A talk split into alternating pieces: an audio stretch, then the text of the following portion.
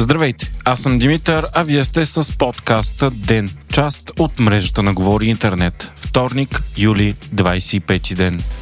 Пожарите в Гърция продължават да бушуват. От Родос вече са евакуирани над 20 000 души, което е и най-мащабната подобна акция в историята на страната. Ситуацията в Корфу и Евия все още не е овладяна, а най-големият гръцки остров Крит е поставен в режим на повишена тревога заради изключителна опасност от пожари. Горещата вълна Харон отбеляза и най-високата температура измервана някога в Гърция 46,4 градуса на сянка на 32 места в страната пък са отбелязани температури над 40 градуса. Междувременно у нас също е рекордно горещо и в Плевен, Велико Търново и Русе е обявен червен код за опасни жеги, като температурите там са достигнали над 40 градуса. Почти цялата страна е в жълт код. Според синоптици е възможно днес да е най-горещия ден от цялата година, а съвсем скоро да бъде минат и историческия рекорд. Причината е пренос на гореща въздушна маса от Африка българското кисело мляко вече е със защитено наименование за происход на европейско ниво. Това означава, че то може да бъде правено само в България, ако иска да се продава като такова. Решението е взето от Европейската комисия и е второто подобно за България след мановия мед от Странджа. Продукти, които получават право да са защитени наименования, са онези, при които може да се докаже пряко тясна причинно-следствена връзка между географския район и специфичното производство на продукта.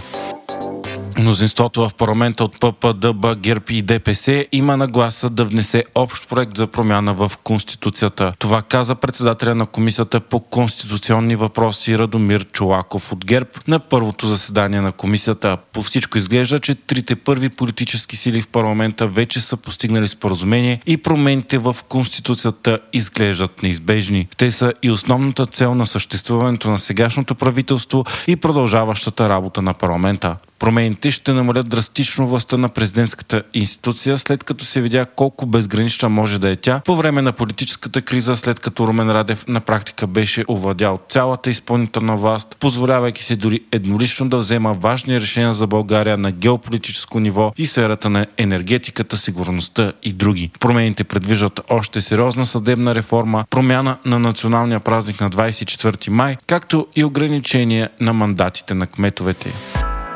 същинска истерия е настанала в над 20 ромски махали в Пловдивските села. Причината са слухове, тръгнали от социалните мрежи, че хора обикалят с автомобили и търсят деца, които да отвличат. Полицията опроверга категорично информацията, но това не успокоява хората, които организират доброволни патрули и обикалят с колове, тежки инструменти и опати, за да пазят семействата си. Собственикът на въпросната кола от социалните мрежи, за която се твърди, че отвлича деца, вече е установен. Той е 53 годишен, некриминално проявен мъж, който е бил случайно сниман по път, а във въпросната вечер е бил на ресторант със семейството си въпреки продължилите месеци ожесточени протести в Израел, в които участват стотици хиляди хора и всеобхватното обществено недоволство, дългогодишният премьер Бенамин Нетаняхо прие съдебните промени. Те забраняват на Върховния съд да отхвърля и разследва решения на правителството. Според противниците на реформите, така се спира разделението на властите и се дава безкрайна власт на правителството, което може да стане тоталитарно. Промените се иска и най-вече от крайно дясните и религиозни партии, с които Нетаняхо е в коалиция. Смята се, че той е бил притиснат, че ако промените не бъдат прияти, правителството ще падне. Освен това, реформата позволява на парламента да назначава по-голямата част от висшите съдии. Това би направил Висшия съд на практика практика под контрола на управляваща коалиция и освен това ще помогне на Нетаняхо да избегне грозящия го съдебен процес за мащабна корупция. Случващото се смята за най-голямата вътрешна криза в историята на Израел. Сега се очакват огромни стачки и възможен отказ на около 10 000 военни резервисти да се явят на служба. Армията, медията и съдебната власт са категорично против реформите. Освен това, страната сега е изправена пред безпредседентна конституционна криза. Сега реално Върховният съд може да отмени законодателството, което отменя правото му да отменя законодателства.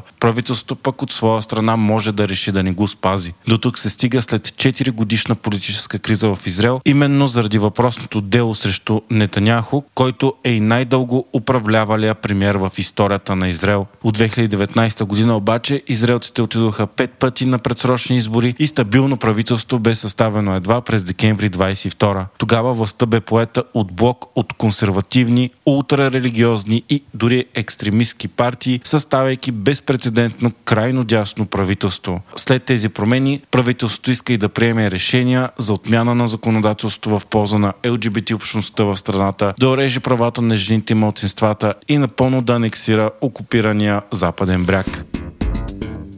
Вие слушахте подкаста Ден, част от мрежата на Говори Интернет. Епизодът подготвих аз, Димитър Панелтов, а аудиомонтажът направи Антон Верев.